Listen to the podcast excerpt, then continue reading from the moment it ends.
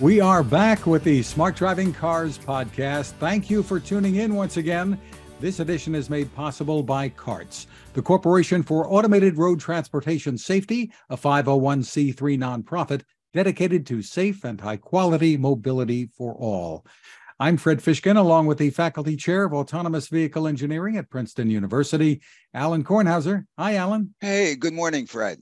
Good morning, and this is a special edition focused on CES 2023.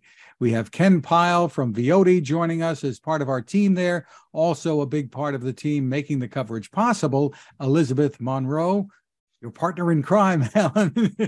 Great. She was, uh, I mean, I, I, I couldn't do it without her. Absolutely. And Alan, this is the beginning of the second decade of the Smart Driving Cars newsletter. And CES, I think, really gave you a chance to think about where we are when it comes to deploying autonomous vehicle technology and vehicle safety technology. And you have some extensive thoughts in the in the latest newsletter. Right. I, I think uh, tried to think back of you know where we've been in this process and and in some sense where we are and and where we are really going. Uh, um, I think in, in, since the beginning, you know, we sort of instead of having levels, we sort of designated, uh, you know, three different markets for this. Uh, one is a market for safety, the other is a market for comfort and convenience, and the other and the third is a market for mobility. And looking at this not from the technology point of view, but from the the, the market point of view. What's going to be pulling this? Who's going to be paying the bill? I mean there's one thing to do to do technology development and then you know flip it to somebody or something like that. Uh, the other is is to do technology development that is in fact going to end up being something that delivers value to society such as society is willing to pay for. it and and so as we sit here sort of as the second de- decade of uh, beginning of the second decade of of the e-letter um, and and really the you know almost entering uh, the third decade uh, of um, of really this approach uh, to um, um automation in in in mobility and in ground mobility. I sort of uh, suggest that the beginning of this uh, came from uh, the uh, DARPA challenges, the first one in 2004, the next one in 2005, and the third one in 2007. So we're not at 2024 yet, but we've we've had about you know two full decades of this, and um, you know, sort of one decade after that, or in uh, in um, 2020 uh, two, I guess, or 23, I you know started um, doing or 2013 started doing these e-letters. Um, it's a little bit after you know Google got into the business at 2009, which, which really started things. And and the different the difference with with the DARPA challenges was you know, I've been dealing with automation, trying to automate mobility in cities to, to improve um, the quality of life since since 1971. I, you know, I sort of my introduction to this was you know January 1971 when I realized I wasn't going to go to Mars anymore. And how do you take all this the stuff that we were so thrilled about developing for space and apply it somewhere? Ran into some folks at the University of uh, Minnesota that were looking at automating um, transit in cities and personal rapid transit. And boy, I mean, sounded great. And um, and so that's how I got into it. But the problem, the problem with person, with with or the challenge, I should say, with with personal rapid transit was was that we could do the automation and we could do it safely and we could have vehicles not crash and we can move people from A to B and even goods from A to B.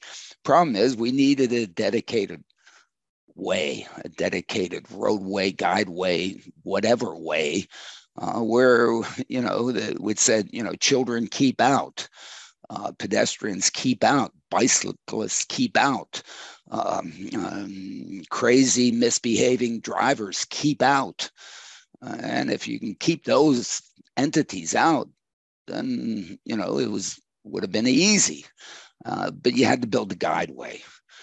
And so we went basically 40 years of looking at uh, at automation of mobility in exclusive ways, roadways, guideways. And the problem is, is that uh, those things, the ways require money. And, and the amount of money that's needed to not only get started, but every inch of the way in growth, you need new infrastructure.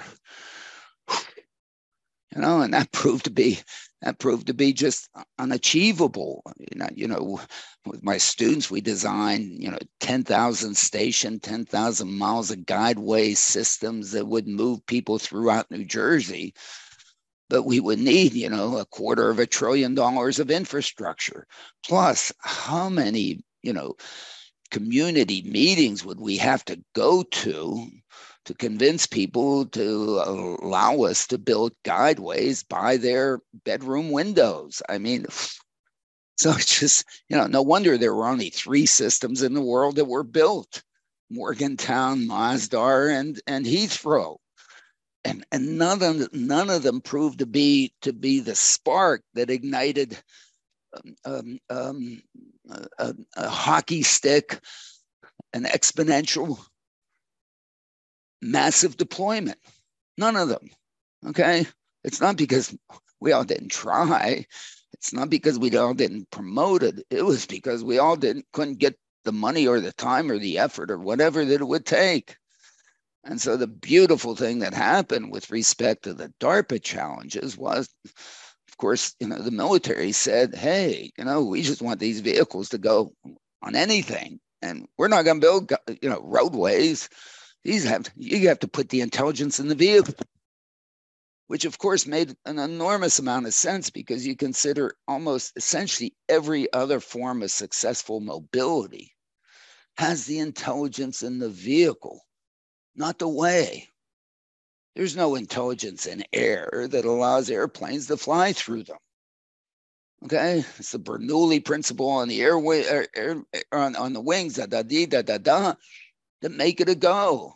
I mean, if you had to, if you had to pump the air into the air to fly airplanes, never happened. Same with boats. And then if you look at like railroads, you know, two little pieces of metal, some wood between them, da da da, little gravel.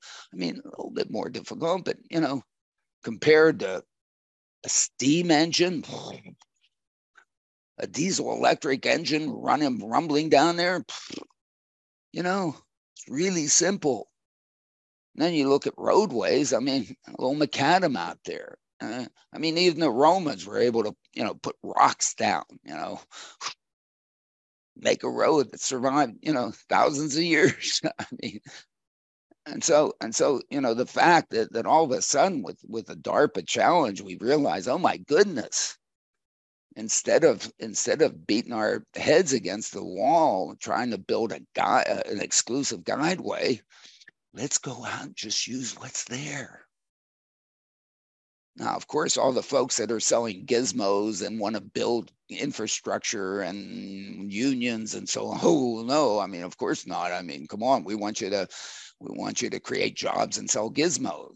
No i mean just put the intelligence in the vehicle and that battle has essentially been uh, settled, has it not? I, I, I think it has. I think everybody realizes it. So you so know, then it, you you look around at CES. Well, yeah, but you, the, before we get there, you know, you know, you, you, had the opportunity. I mean, you could even do a, a Steve Jobs thing. You know, get a garage. You know, get one vehicle. I mean, oh my goodness, all we have to do is get that one to work, and then what do we do?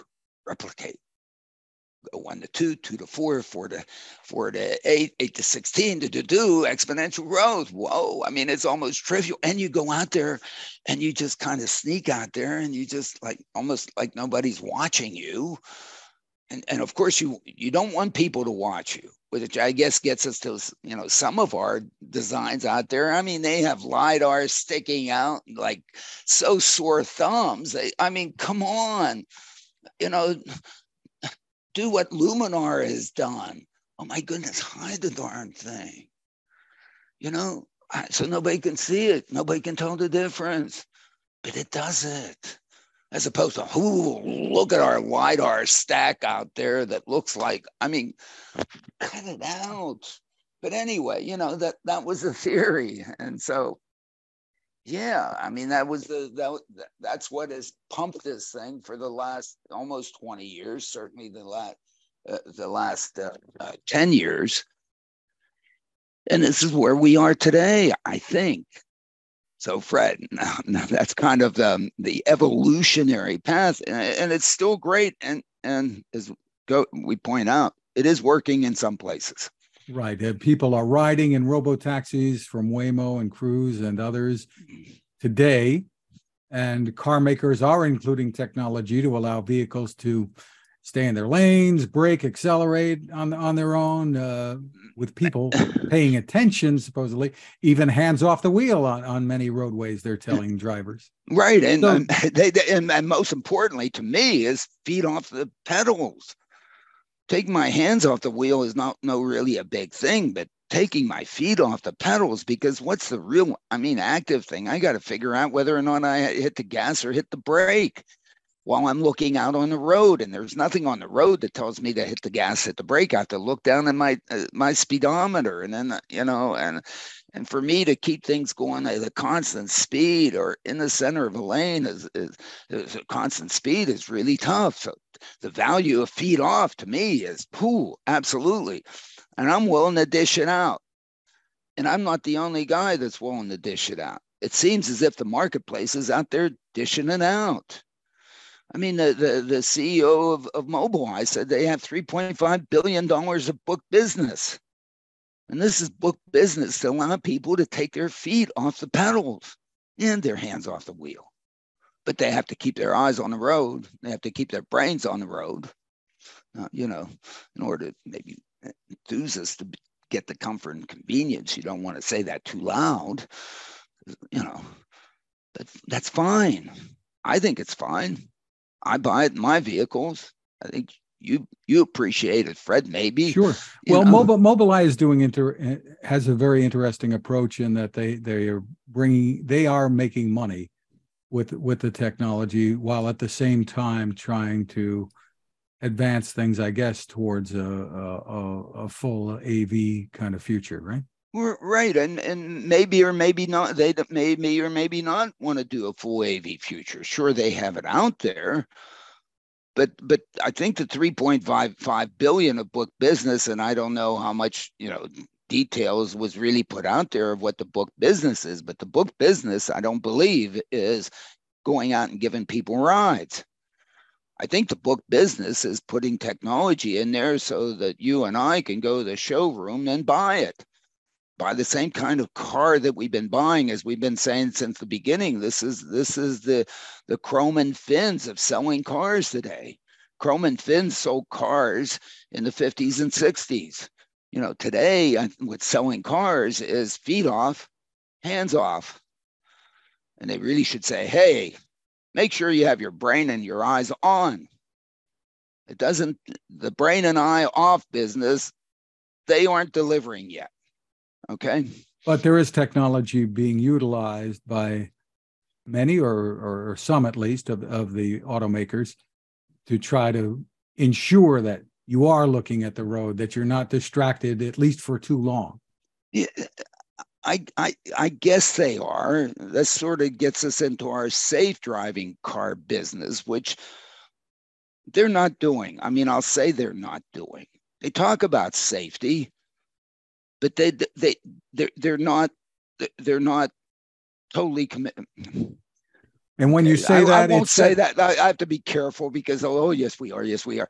Look, you know the systems they have are turn offable.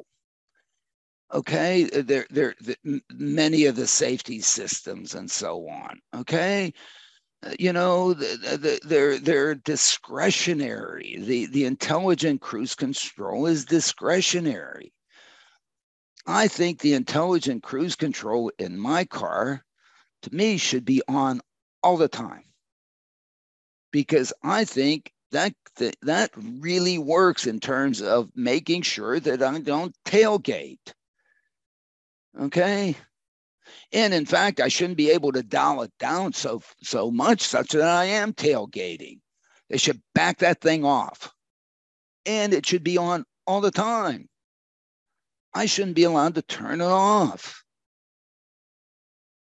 I mean, uh, uh, when can I argue that I should be tailgating the, the, the guy in front of me or the gal in front of me? I don't I don't think I can ever make that argument. So as so, you so as you said do, before, the technology is there to prevent drivers in many instances from, as you would call it, misbehaving. That the car has the ability with the technology to say no, you can't. It, it it's just a matter of their us as a society and and the automakers and the government coming together and saying, look, this is just the way it is. Well, sh- should it be government? I'm not sure. Yeah, in the end, I guess they they they, they want to make it government because they think that that if they if they enforce it, the, the people won't come to the showroom and buy it. Or the first thing they'll do is they'll go on the inner tubes and figure out where the, the YouTube video is to be able to snip the wires so that they can, you, well, I get to use this, this is mine. I get to use it the way I want it. Okay even though it violates laws. Why should I be able to take the car more than, you know, a few miles over the speed limit? Cut it out. Unless, you know, as I put in the e-letter, you know, if, if you know, to, to, to, to go the 220 or whatever miles per hour, that should be geofenced. And it should be geofenced to Watkins Glen and if the Germans really want it, they can have it on their autobahns, but not on the New Jersey Turnpike, not on Route 1, not on Cleveland Lane. Okay? But that's so that, not the way that, the that, life works. That is, that, is, that is really the, the great debate facing us as a and uh, in the US and other societies as well, whether or not we're willing to take that step. So well, well, yeah, no. Well, the answer is we're not willing to take the step because federal DOT hasn't, Congress hasn't, NHTSA hasn't, none of them. They've had breathalyzers, they've had speed limiters. Intelligent cruise control will keep you from from you know tailgating me. And there's stuff in there that keep you from texting while, while the car is moving. I mean, Apple says every time, am I driving? Of course, I'm never driving. I'm never, I, I never hit that when I'm driving. Trust me, Fred. Well, that, that is the the debate here. So, getting back to CES, I know there some things you were impressed with, uh, advances that the technology is making in in agriculture and, and industries like mining. You saw some pretty interesting stuff, right? Yeah, I was, I, I you know, uh, uh, Caterpillar was there with. I mean, this this this CES is back to pre-COVID. I mean, that was what was so impressive about CES this year.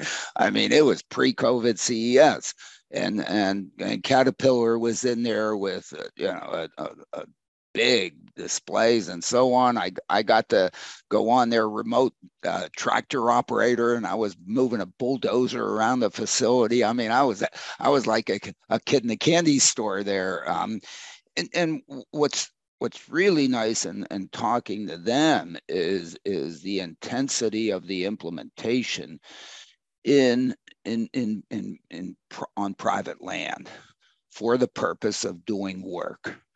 And you know in mining and so on and even in in in uh, all sorts of operation with respect to land movement of, of, vehicles and so on on private properties where there aren't kids chasing balls where there aren't bicyclists where there aren't pedestrians where there aren't misbehaving human drivers Absolutely, and and it seems as if you know, uh, uh, at least in in my talking with the people in the booth, I mean, all you know, totally, fundamentally enthusiastic about the about the um, the return on investment and the opportunities and and and the fact that that that the workers uh, also appreciated and and and um, and, a lot in some of these remote facilities, it's it's it's tough to get drivers. it's tough to uh, you know people don't want to do that job. And, and a company and, like john deere has done so much too in this yeah, area with uh, agriculture and automation. Absolutely. I mean if you look at the the vehicle miles traveled by farm implement, implementation um, equipment my goodness. And uh, yes they are big and they are very productive individually uh, but the the the opportunity to have a a driverless operation of those of those of those vehicles makes it so that the vehicles don't necessarily need to be huge. So you know why are some of those farm vehicles so big is because you were required to have a human in each one. But if you if you dis if you dislodge that connection with the human requirement, then you know you can put a fleet of smaller ones out there. Okay, the idea that the thing has to be absolutely totally used to get more productivity out of the human, all of a sudden goes out. And now, if you have with smaller ones, you then have you, you're able to use them maybe 24 7 all of a sudden the productivity of all that of a smaller one becomes such that they're affordable. So that opens up a whole different aspect of the operation and and and one can could see that kind of thing happening in ports and a lot of other private um, operations and warehouses and so on where now you know the the the the vehicle is is know, what, what we've used um, um, mechanisms for is to increase human productivity. Let us lift bigger things. Let us cover more space. Let us let us do that. But all of a sudden, if you can remove the human and just put, you know, pretty inexpensive controllers and, and processors and sensors on them. Now all of a sudden, the idea of it having to be huge is no longer there. I mean, in the railroad industry, I mean, it's it's an absolute, you know, same thing. You know, how do you get productivity in in the uh, in the railroad industry? You run unit trains, 200 cars long. You have two guys on the head end, you know, doing the whole thing. But what does that do? You then have to, you can only do it in places where you can get 200 cars and at times when you can get 200 cars. So somehow you have to collapse what normal temporal spatial demand is, and you have to get it so you have enough. If all of a sudden you're not interested in, in, in the productivity of the human anymore, then I don't know, you can run five car trains, one car trains, whatever. You know, just completely changes the the the ability for now the the service to match the normal temporal spatial disparity that tends to exist in transportation you can match it better. You have more markets. Interesting. So let's turn to some of the on-site interviews uh, that uh, we're able to get done there. Let's start with halo.car and the founder and ceo anand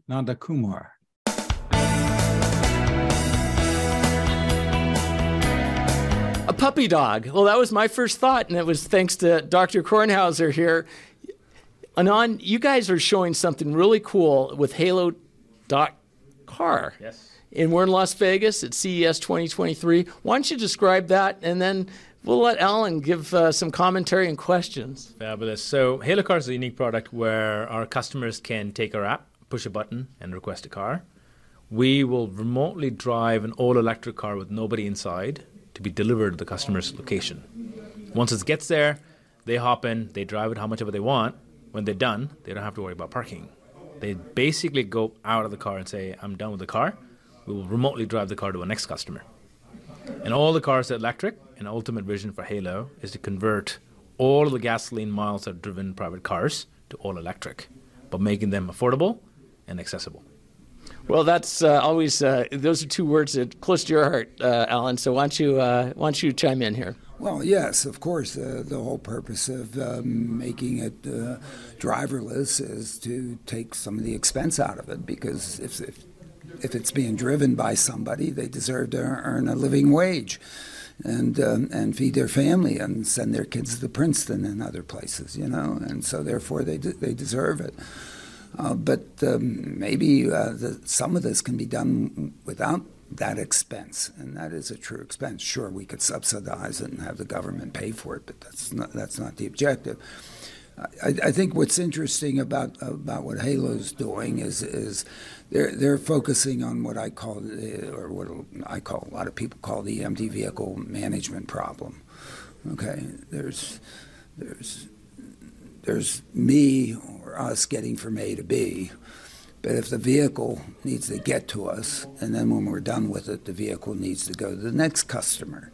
And if you look at it, you know, the job of a bus driver, the bus driver's job is to get the bus to the bus stop and then get the bus from the bus stop you know to the next one not necessarily you know moving people and and so uh, here with respect to now sharing a vehicle um, the sharing of a vehicle just like the sharing of a bicycle or the sharing of a scooter what are cities so upset about scooters? Why do they end up being strewn all over the darn place where people are done with them and they just drop them?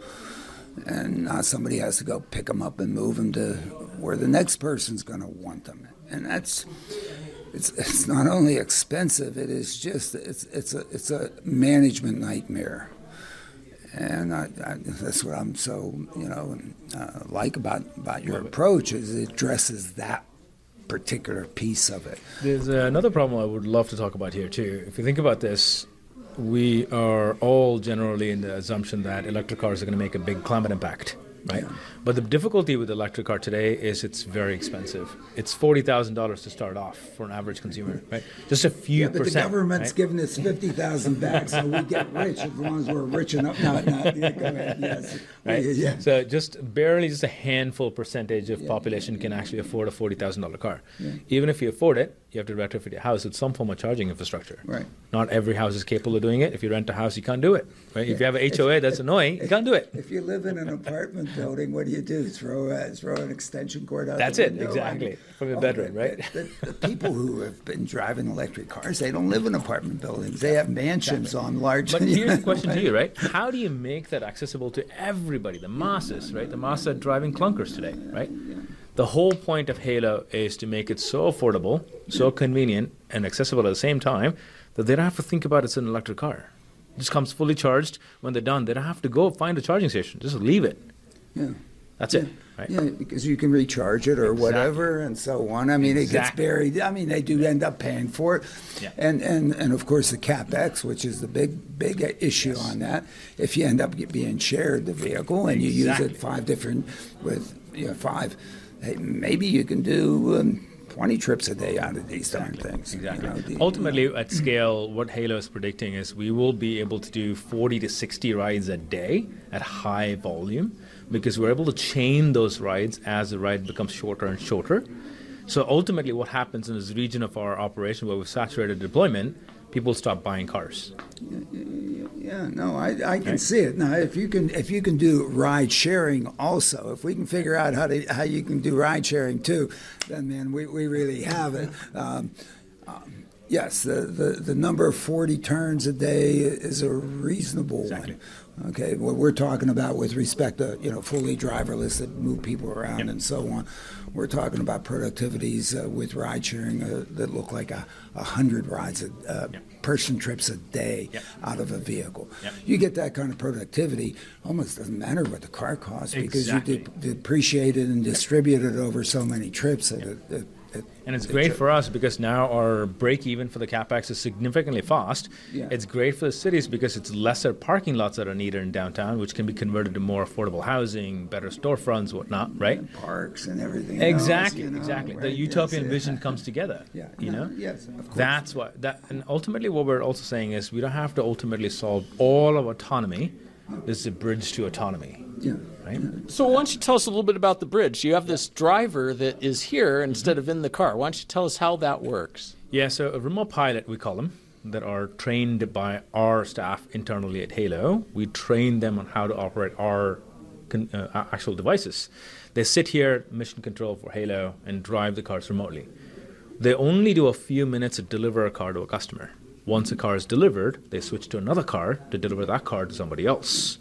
So ultimately, what they're doing right now is they have a nine to five job, very, very flexible, very stable. They come into work, work from work, instead of sitting in a car driving someone around. Right? Yeah. Nobody wants to do that. The customers don't want to be there at all. So this is happening because it's the best way that we know at the moment. We want to take that even further, right? Make that even even more efficient. By having one remote pilot that's able to multiplex into a fleet of cars, our efficiency goes up drastically, right? They only reposition the car when there's nobody inside to either move the car from one parking lot to a customer or from one customer to another customer. So that way we unlock massive efficiencies, we're able to unlock massive margins, and we're able to scale that model. Now, I'm going to put a, another vision on top of this. Think autonomy is as a exoskeleton for industrial workers. Improving the capabilities, drastically magnifying the capabilities, is what autonomy is supposed to do or any sort of automation is supposed to do, mm-hmm. just like industrial automation. Adding automation to this equation makes it even more scalable model, even more efficient, even more safer. At higher speeds, higher region of operation, our zone will start increasing, or we'll now be able to c- deliver a car anywhere in a city remotely instead of a small region of operations where we're at at the moment. That's how I see this as a bridge to automation instead of just overnight level five happens. It never happens. don't say don't say level five. don't say don't say level five. Never. I mean, it's just it's ridiculous. Okay, it's just it's just ridiculous. Yeah, it, it's it's very interesting. I think you what. What I think you have, of course, the opportunity is you have the opportunity to be able to deliver a, a, a valuable product and build a business around it mm-hmm. and have some profits, re- revenue associated with it, and if it gets better and better, such that you can also give rides, you'll, you'll also give rides. Yep. But but to me, the you know the, the way the way that you're moving along that is that there's there's there's a revenue and a business opportunity and and a real value opportunity in terms of of shared use of the asset. Yep. Okay. Uh, a couple of things also would love to mention. One is like say an investor's perspective, right? People yeah. who've put so much money into autonomous cars have never seen the reward back. It's because autonomous cars are so difficult to solve. The technology is yeah, so yeah, difficult to solve, it's, it's right? Still out there. Exactly. And what we're saying is we can still get to the utopian future, but while making a profitable company in the venture, right? No, it's, and it's also great for regulators because regulators always had a hard time understanding how autonomous cars are going to work. Yeah. In this case, it's just a human that is driving it, right? Right. And if the all they have to see is the network connectivity problem. If we solve that, a human can drive the car, which is already we already know that. Yeah. That is exactly what we're doing here. Yeah, and, and you know there are places I think where you can actually start even a little bit earlier. Um, do you really have to reposition the vehicles at the times when the traffic is the densest exactly. and most difficult? You know, between midnight and 5 a.m., there's nobody exactly. out there, and you exactly. can do it almost, you know, you can do it uh, almost trivially. 100%. Uh, and and so therefore, and you're not. in giving somebody a ride, you know, the biggest pain in the butt is the person you're giving the ride mm-hmm. to. Now they they have to f- feel comfortable mm-hmm. and relax mm-hmm. and whatever, yeah. and yeah. so on.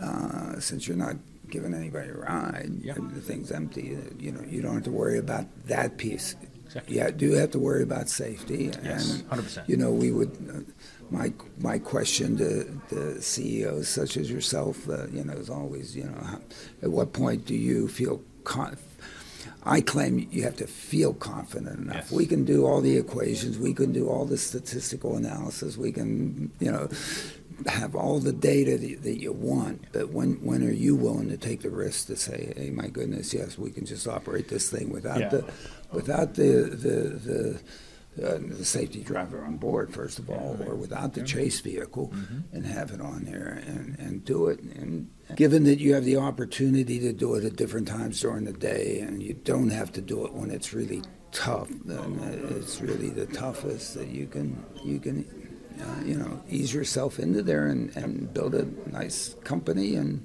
grow it and actually build a company as opposed to just worried about flipping a company. Yeah. That would be very nice if you build a company. And That's what we're we're hoping for, and and it's a, it's a combination of the confidence, just like you mentioned, and also data backing the confidence. Yeah, well, right? of course a- you got to have the data. I mean, you know, you can't make this stuff up. But Yeah, exactly. but I guess you know, I know you'll know the data. Yeah. But for you to take the risk and stand up there and say, yeah, these numbers really do reflect this, is, uh, um, I think it all takes a little something down here, okay? And I, I think that that's fine. This is, to me, it's a human problem. I mean, it's uh, not a mechanical let- let- problem. let's, it's, uh, it's not a you know data problem because somebody's Yeah. going to tell you you need 28 nines, Yeah. 9.99, you know, and okay, we're right, we, we, you know, get out of here. Yeah, exactly. I mean, if you think about this as risk in everything, right? Every day we leave the house, there is a risk. Yeah, of course there is.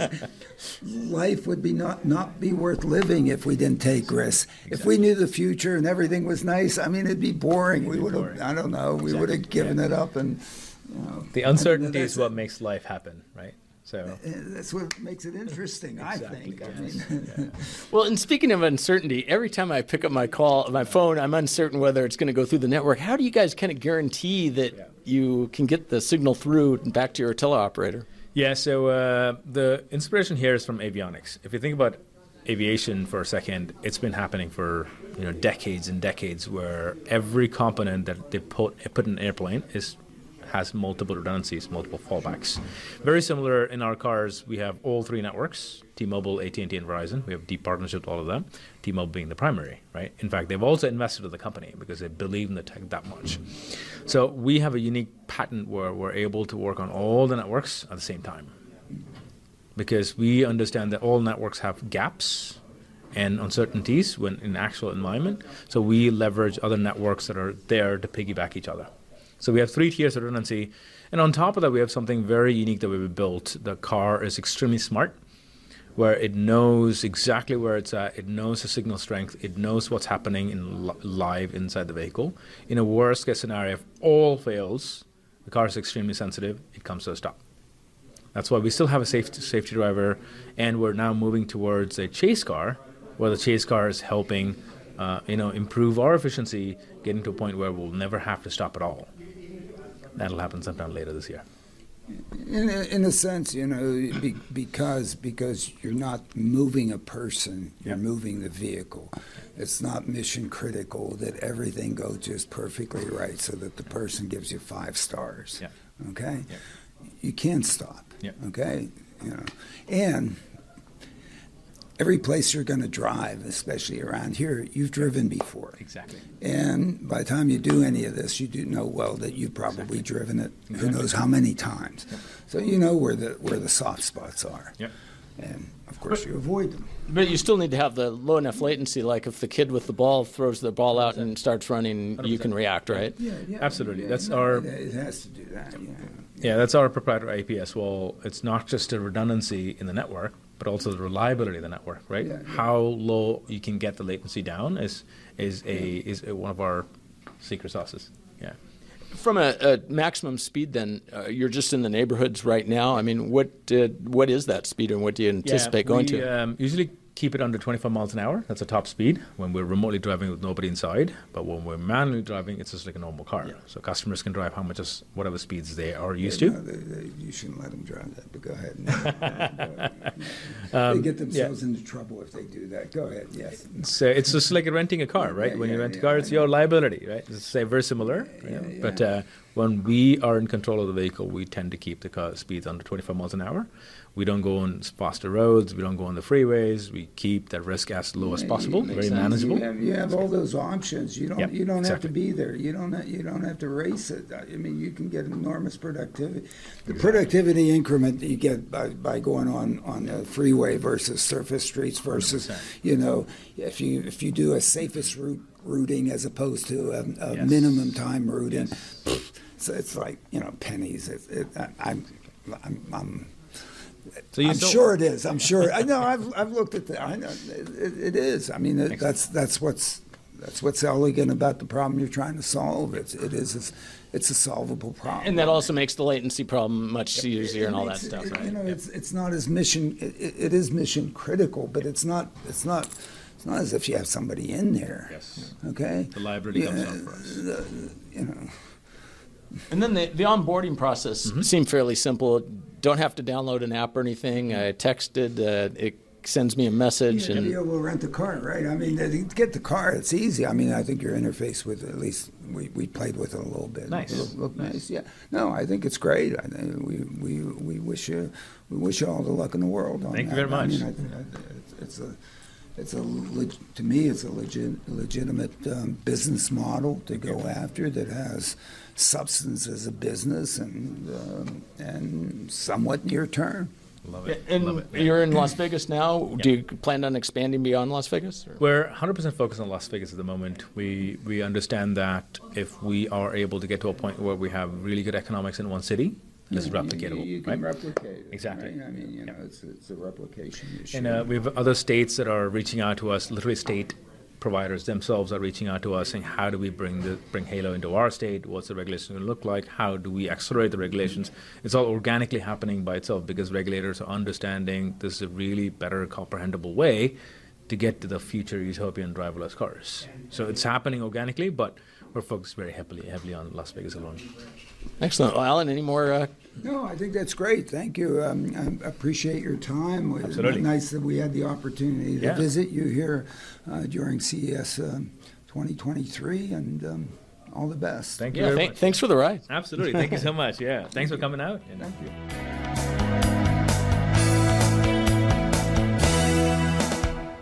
Alan, the driverless repositioning of vehicles is really uh, an important puzzle piece here, isn't it? Right, and and as you know, people know I've necess- I've not been a fan of remote operation of, of vehicles because because of the latency and because you know you still have a person in the loop there. But for this this application, this business opportunity in which you're trying to share a vehicle, and for to share a vehicle, you can leave it there and have somebody show up and take it and whatever and leave it somewhere else and and somebody else uses it. Bike sharing, scooter sharing, you know, the whole business. The challenge with every one of these sharing things is that that, that the demand for the use, the spatial temporal demand, is not symmetric at least not symmetric in a time scale that allows for good utilization of the vehicles. And so, because of, of the skewness in, in the demand over the time periods in which you would like to get reuse, all stuff stuff ends up being scattered out in, in, in the periphery. And so somebody has to, as exists with bike sharing, scooter sharing, all the other sharing, somebody has to go out there, pick it up, and bring it back to where the next one supposed uh, is going to need it. So whenever you do sharing of, of a technology, there is an empty vehicle repositioning aspect to it. Okay.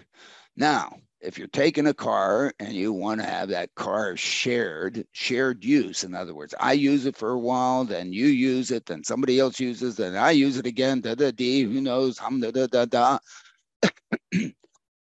there is an empty vehicle repositioning aspect to that. Why not do that remotely? Why not have one operator sitting in comfort or whatever with respect to doing that? And then it repositions this vehicle. And then there's another one that needs to be repositioned. And then there's another one to be, need to be repositioned. And then there's another one to be repositioned. And then there's another one to be repositioned. But I can wait until I reposition that one to reposition that one. So I can make very productive use out of the individual that's repositioning without having to schlep them out there to each one. if I have to schlep them, then I need a schlepper. I'm done. Okay, this is beautiful. And, you know, I don't have to worry about, oh, it's a little jerky.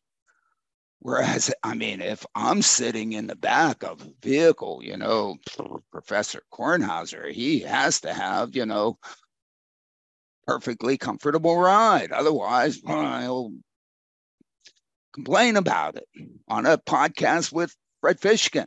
Oh, might my spill your coffee. Who knows? Uh, I might spill my coffee. Oh my goodness. There's nobody in there. You don't have to worry about that. And you don't have to worry about, I got to go fast. Okay, yeah, there's some efficiency that we get in effect efficiently repositioning a vehicle, da da da da da. But all of a sudden, my routing algorithm can really be based on what is the safest way to get it from A to B. That is, you know, the only really thing on the objective function. And, you know, if necessary, I don't have to do it right now when all the crazies are out on the road. I can wait until the crazies aren't. All the misbehaviors. Oh, and I don't need to have to pay and keep somebody around and whatever and deal with them and whatever. I mean, beautiful. So um, kudos to them. I think it's great. It's Halo but, dot, Halo dot car is the. But stay with this business. Don't all of a sudden say, "Hey, yeah, I can go out and move people too, huh?" Well, you know, ten years from now we can revisit the whole thing and see how well you know all the algorithms are, and maybe you can. But my goodness, as I as we've said many times on here, why do I need a Lyft driver? I don't. I can drive from my house to Newark Airport. What is beautiful about the Lyft driver is that he or she brings a vehicle to my my door. And when I get out at, you know, United, whatever, they take it away. That's what I need the driver for. I could drive. I mean, I don't want to. I'd rather sit there and play games on the. Oh no, I mean, do useful work towards the podcast, Fred, and be productive in my academic uh, research career. Thank you. You had the opportunity, Alan, while you were in Las Vegas, to pay a visit to the Boring Company, Elon Musk's tunneling venture, and what they're doing there. Tell us about that.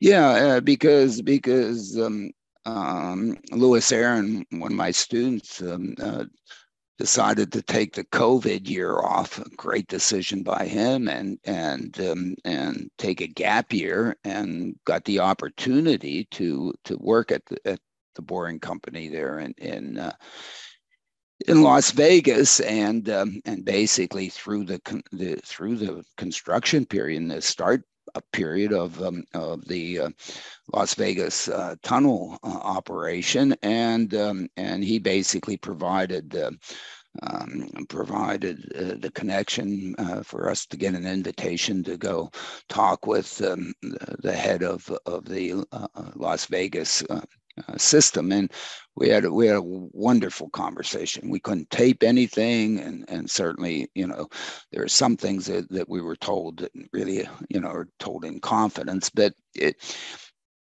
uh, it it is pretty impressive at least to me what they've accomplished. And if one looks at what they're looking to accomplish in terms of, of a mobility system uh, for uh, uh, for Las Vegas, um, it, it to me, it's very impressive.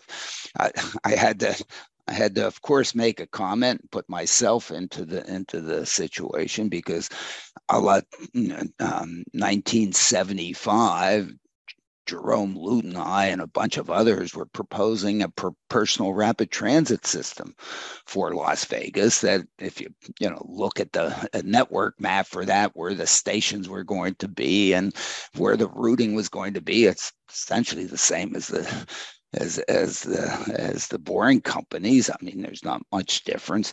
And we were so enthusiastic about you know putting in elevated guideways with or Monocab or another system into Las Vegas to provide mobility.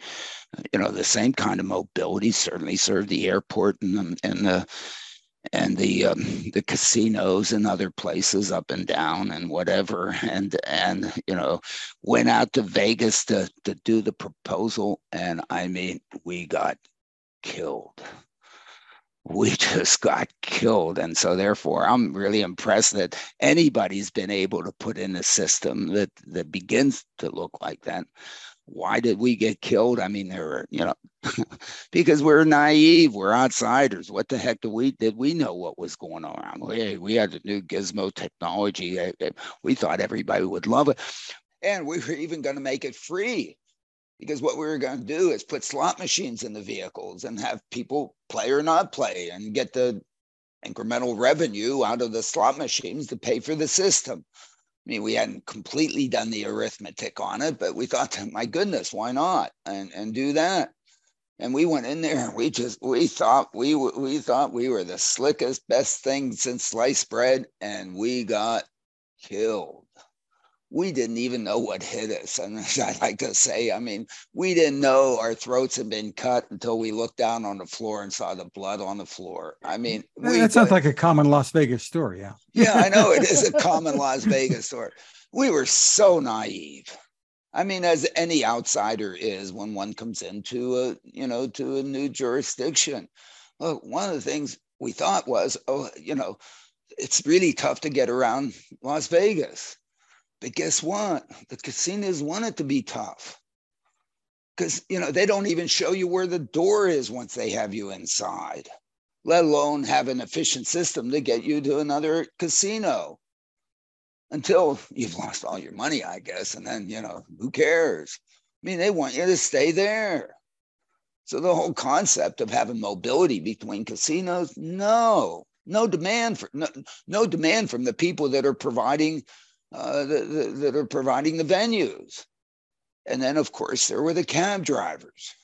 Oh my goodness, this is this is threatening their livelihood. No chance. No chance. Did I say no chance? No chance. No chance. So I guess some things have changed then. Some things have changed. Yeah. Uber and Lyft came in there. I don't know. I mean, I guess they won. And and so the you know the cabbies, I don't know, Uber and Lyft are prospering there, I guess. And and so they've come in there. And plus, you know, it is so popular. There is such high demand.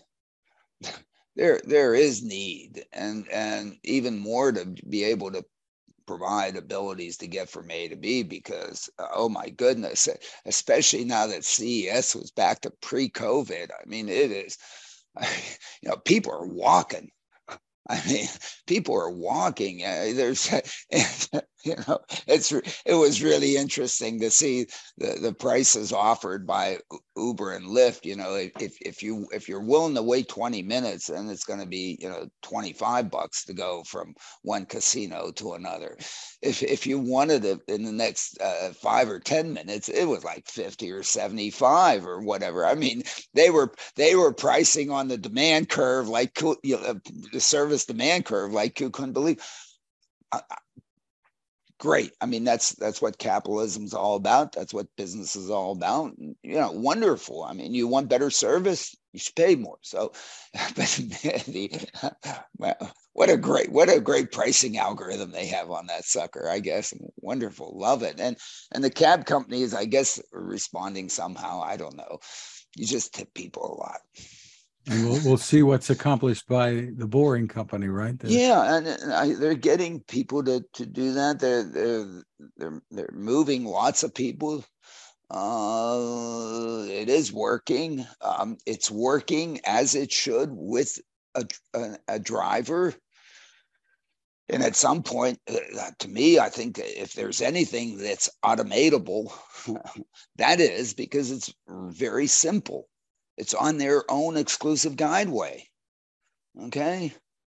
Uh, they have some challenges at the at the at the kiosks where they pick up and drop off points. The kiosks look just like the kiosks that we would want to make in Trenton. Okay, and the benefit they have is that they run them in their exclusive tunnel roadway.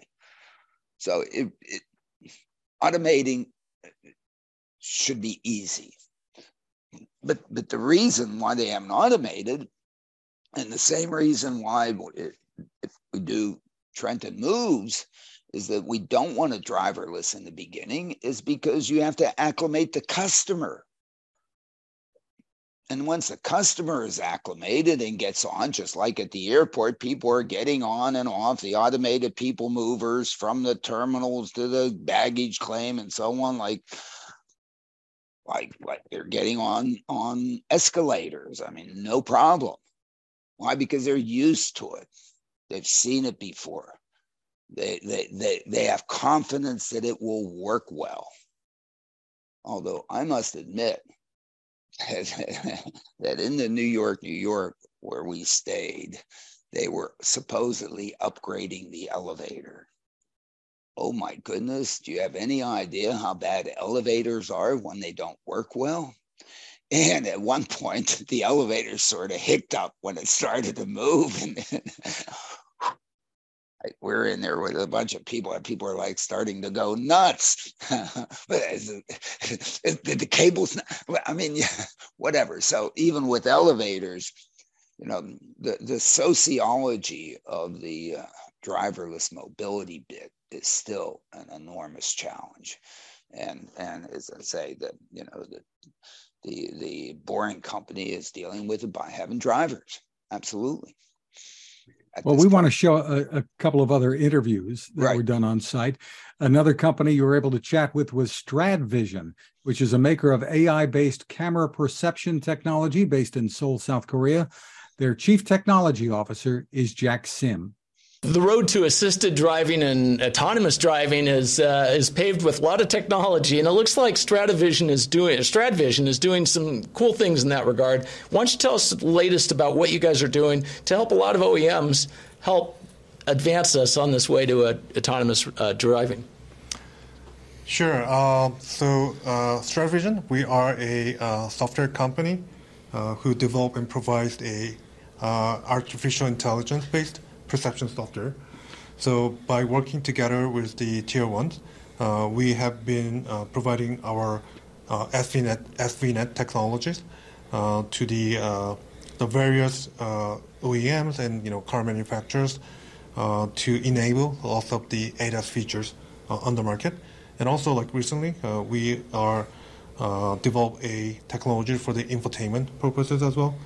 And uh, maybe the highlight uh, I wanted to uh, emphasize is that uh, at this CES 2023, uh, we have just announced a collaboration with the Texas Instrument, uh, where the SVNet technology is now available through the TI chips with a very competitive low power usage on their like mid-tier chipsets. So you're focusing, at least one of the focus foci is on the perception piece. Is that correct? I mean, the, so that you're doing the perception, so that in fact you then can generate the control to move the car, right? That is correct. So I think uh, generally, like uh, from the autonomous driving technologies, uh, we split it down to like three stages. Uh, perception and prediction and uh, planning and control right. and, and StradVision. Yeah, we right. are focusing on the perception and also even more, a little bit more specifically, uh, we are camera-based perception technology companies. So, no lidar, no radar. That's a great question. So, uh, not, yeah, go ahead. Music to his ears. Yeah. I mean, in fact, you know, we do have some uh, like early, not early, like internal research and collaboration with the like lidar company uh, in, from South Korea. So, um, we are a believer that true autonomous uh, driving can be much, much more quickly accomplished by fusing all these available sensors. Uh, but we have been strategically focusing on the camera just because you know we think that's the uh, the most value we get at the current stage, and also like as I mentioned, uh, we have been uh, sharply focusing on like uh, enabling all these technologies in a relatively uh, like lower end or mid end chipset. So so really, you're in the uh, uh, advanced driver assistance systems. Um, vision is really good enough, and, and for the applications, certainly in the parking garage area, one's not dealing with high speed, and um, and one is dealing with probably really precise data and and not much weather conditions, right? Yeah, um, right. So so right, exactly. in, in, some sense. Uh, uh, well, why not s- solve the easy problem first and create a business out of that and uh, get some value, and so that one can then survive to the next phase where we do all the other great things, I guess. That is precisely the point. Yeah. So I mean, just one thing I want to clarify is that actually OEMs do like you know use multimodal approaches. So they do like use StradVision uh, technology for the camera perception, but right. there's nothing preventing them from actually fusing the other like you know, modality sensor provided by other companies. But yeah, I think you know you have a great point that we believe that you know camera is the like most reachable technology as of today because you know camera has been used for other you know purposes as well, right?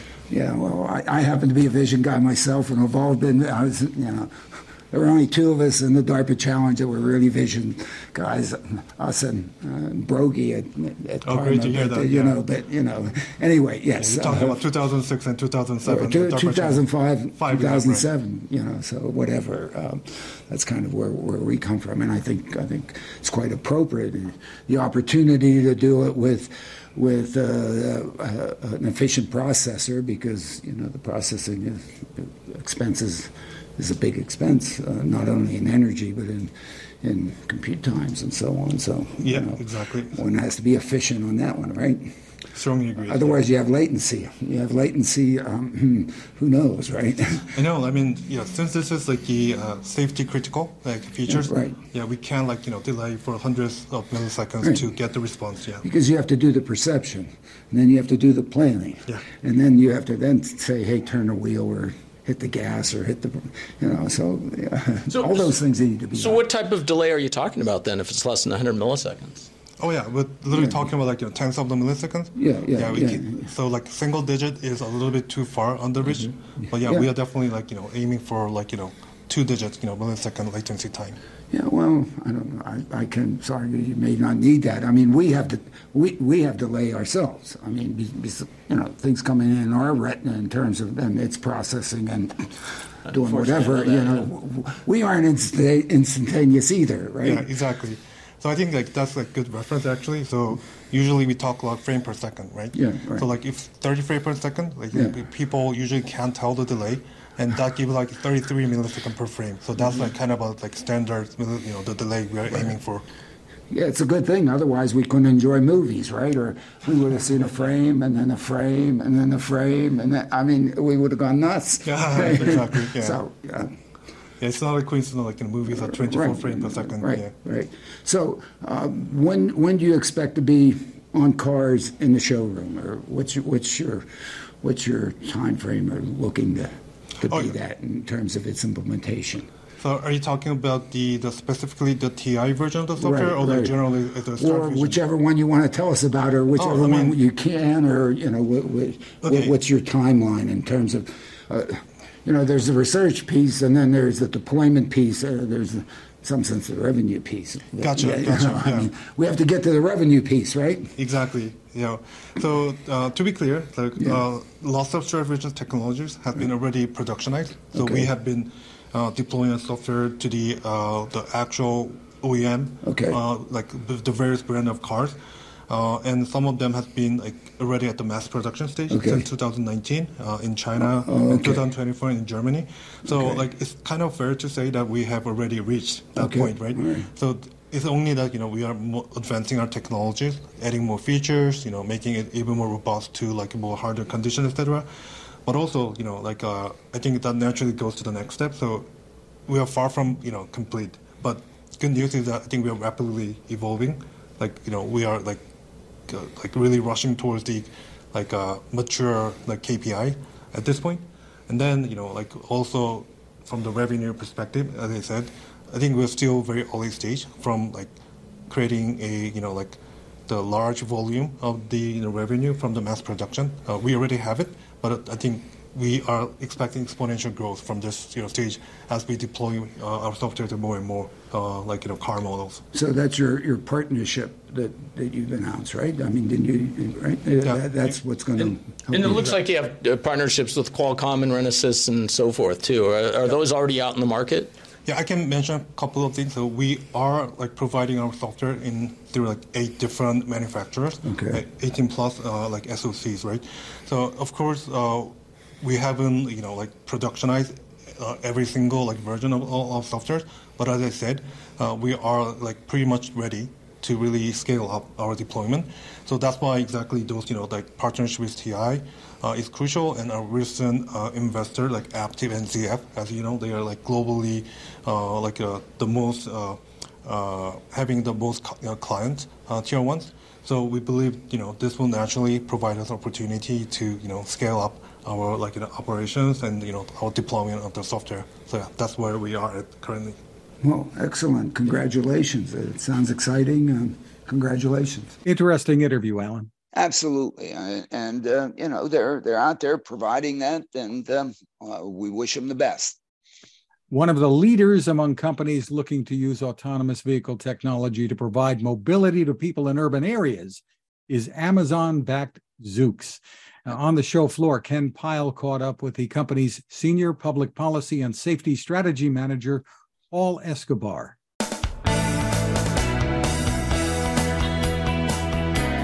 Zoox! My gosh, that sounds like it's something out of an action comic book in the future. Well, I think the future's here. Paul, what are we looking at? Yeah, so this is our purpose built, fully autonomous, all electric passenger vehicle. It is entirely built around the human passenger, human rider. So it, when you look inside, you'll see that there are no traditional driving controls. There's no steering wheel, there's no brake pedal, accelerator pedal, just space for passengers. And we've built this and designed this from the ground up. And the idea behind it really is from the very beginning, Zoox has thought autonomy represents a sea change in how we can think about mobility. Let's design for a new kind of purpose, a new kind of ride, entirely around the, the, the passenger. I suppose the other thing that really helps us is the electric. The fact that it's electric, you can do things you couldn't do before, right? That's right, right. And sustainability is sort of at the core of the mission here.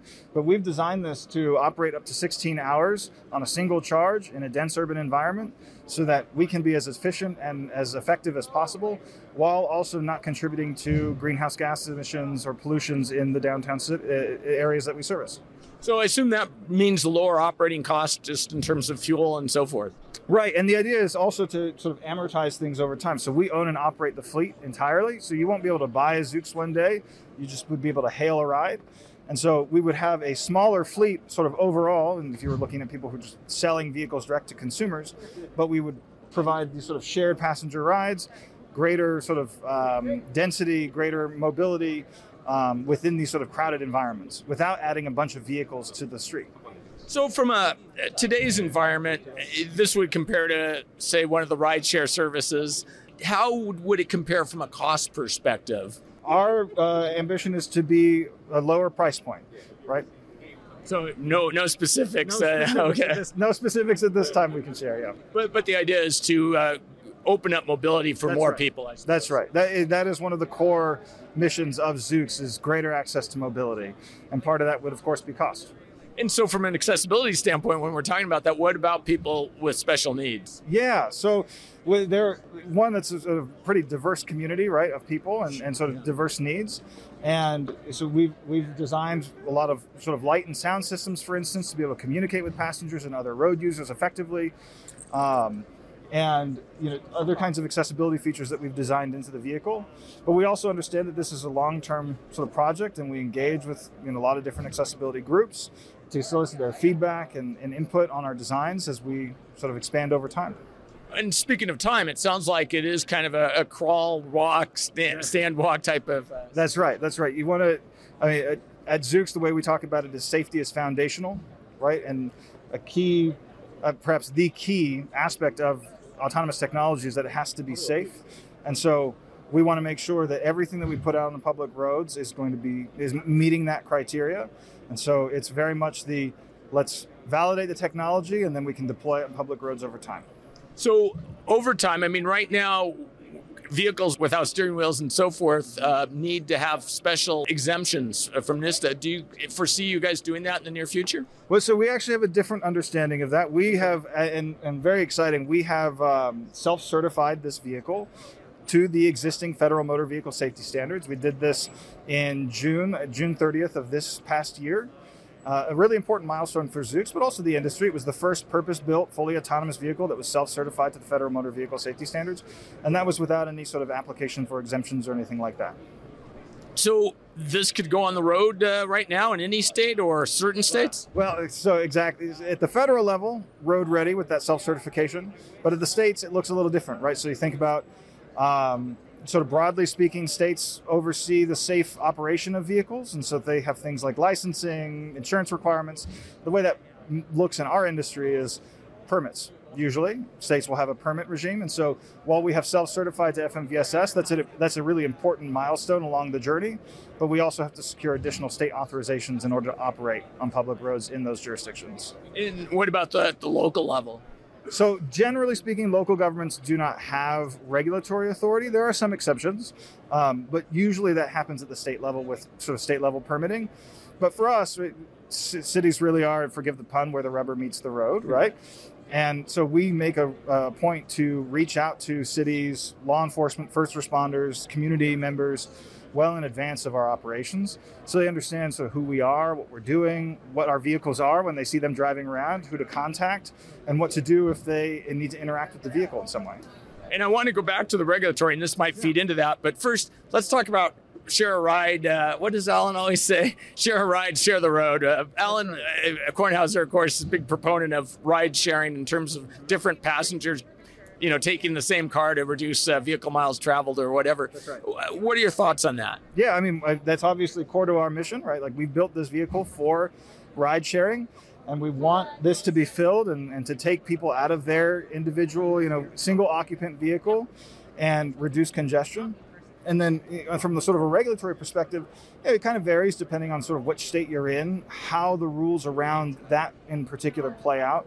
Just an example, uh, in California, the Public Utilities Commission oversees sort of for ride, for hire uh, transportation services, passenger services, and they have created sort of a two track system around testing and deployment, and you know driverless and drivered within that.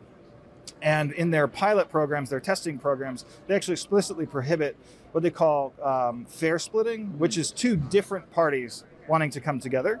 Uh, but you can have multiple people in the same party share the ride, right? So there are some nuances like that, depending on sort of where you are in the per- the, the, permitting or regulatory regime. But broadly speaking, there's a, a commitment, I think, from industry and, and, regulators too have a lot of interest in seeing congestion reduction, and so the, the shared feature is, I think, one of interest to everyone. Well, and since your focus is policy, what right. advice or suggestions, a takeaway uh, um, that you have for policymakers? What, what, one thing would you say? Do this, and it'll help facilitate yeah. this. No, uh, that I love. Thank you for the question. Um, so I think the main thing is creating pathways, clear pathways to deployment and driverless operations. Right. If there is a clear pathway to getting a vehicle like this on public roads and providing a service to people, to customers in cities, right then that provides a very clear signal and and the, and right, the, quite the path for us to be able to go in and then get to that point and deploy. And there's a lot that goes into investing in a community around mapping, testing, right? If there's having that pathway for driverless operations is, is crucial. Well, how do you work with cities then? Yeah, so we have a, a mantra that we like to really live by, which is no surprises. And uh, as I said sort of earlier, we we make a point to reach out to city officials, to law enforcement and first responders, well in advance of our operations, and and to let them know sort of who we are, what we're doing, how they can get a hold of us, to provide really important safety critical information to especially first responders on if they have to interact with our vehicle, you know, in a routine situation or in an emergency, what do they do? How do they do it? How do they know they're doing it safely? All of that goes in advance of, of our operations so that really people understand, right? Who we are, what we're doing. And so I'd be remiss if I didn't talk a little bit about uh, who's backing you, but perhaps you could talk a little bit about that because I think it's significant. Yeah, I, I'll just say, you know, we have a, a, great partnership with Amazon, and they, they've been very supportive of us and our mission. Um, and you know, from the they, they share the vision of this passenger mobility service that we seek to provide and again, this would be a Dr. Kornhauser question, but it seems like with that relationship, delivering packages in the middle of the night when no one's on the street would be a great opportunity. You know, so we're very fortunate that Amazon has been very, very supportive, right, of, of our mission. But I, you know, and, and this is what we're going to be doing. This has been our, our mission from the very beginning but you can imagine other use cases for the technology and right like humans are the most precious cargo if you can transport them safely you can transport anything safely uh, excellent well i guess so it's uh, bottoms first and then boxes later that's right that's okay. right well, Paul, like thank you very much for yeah, your time thank you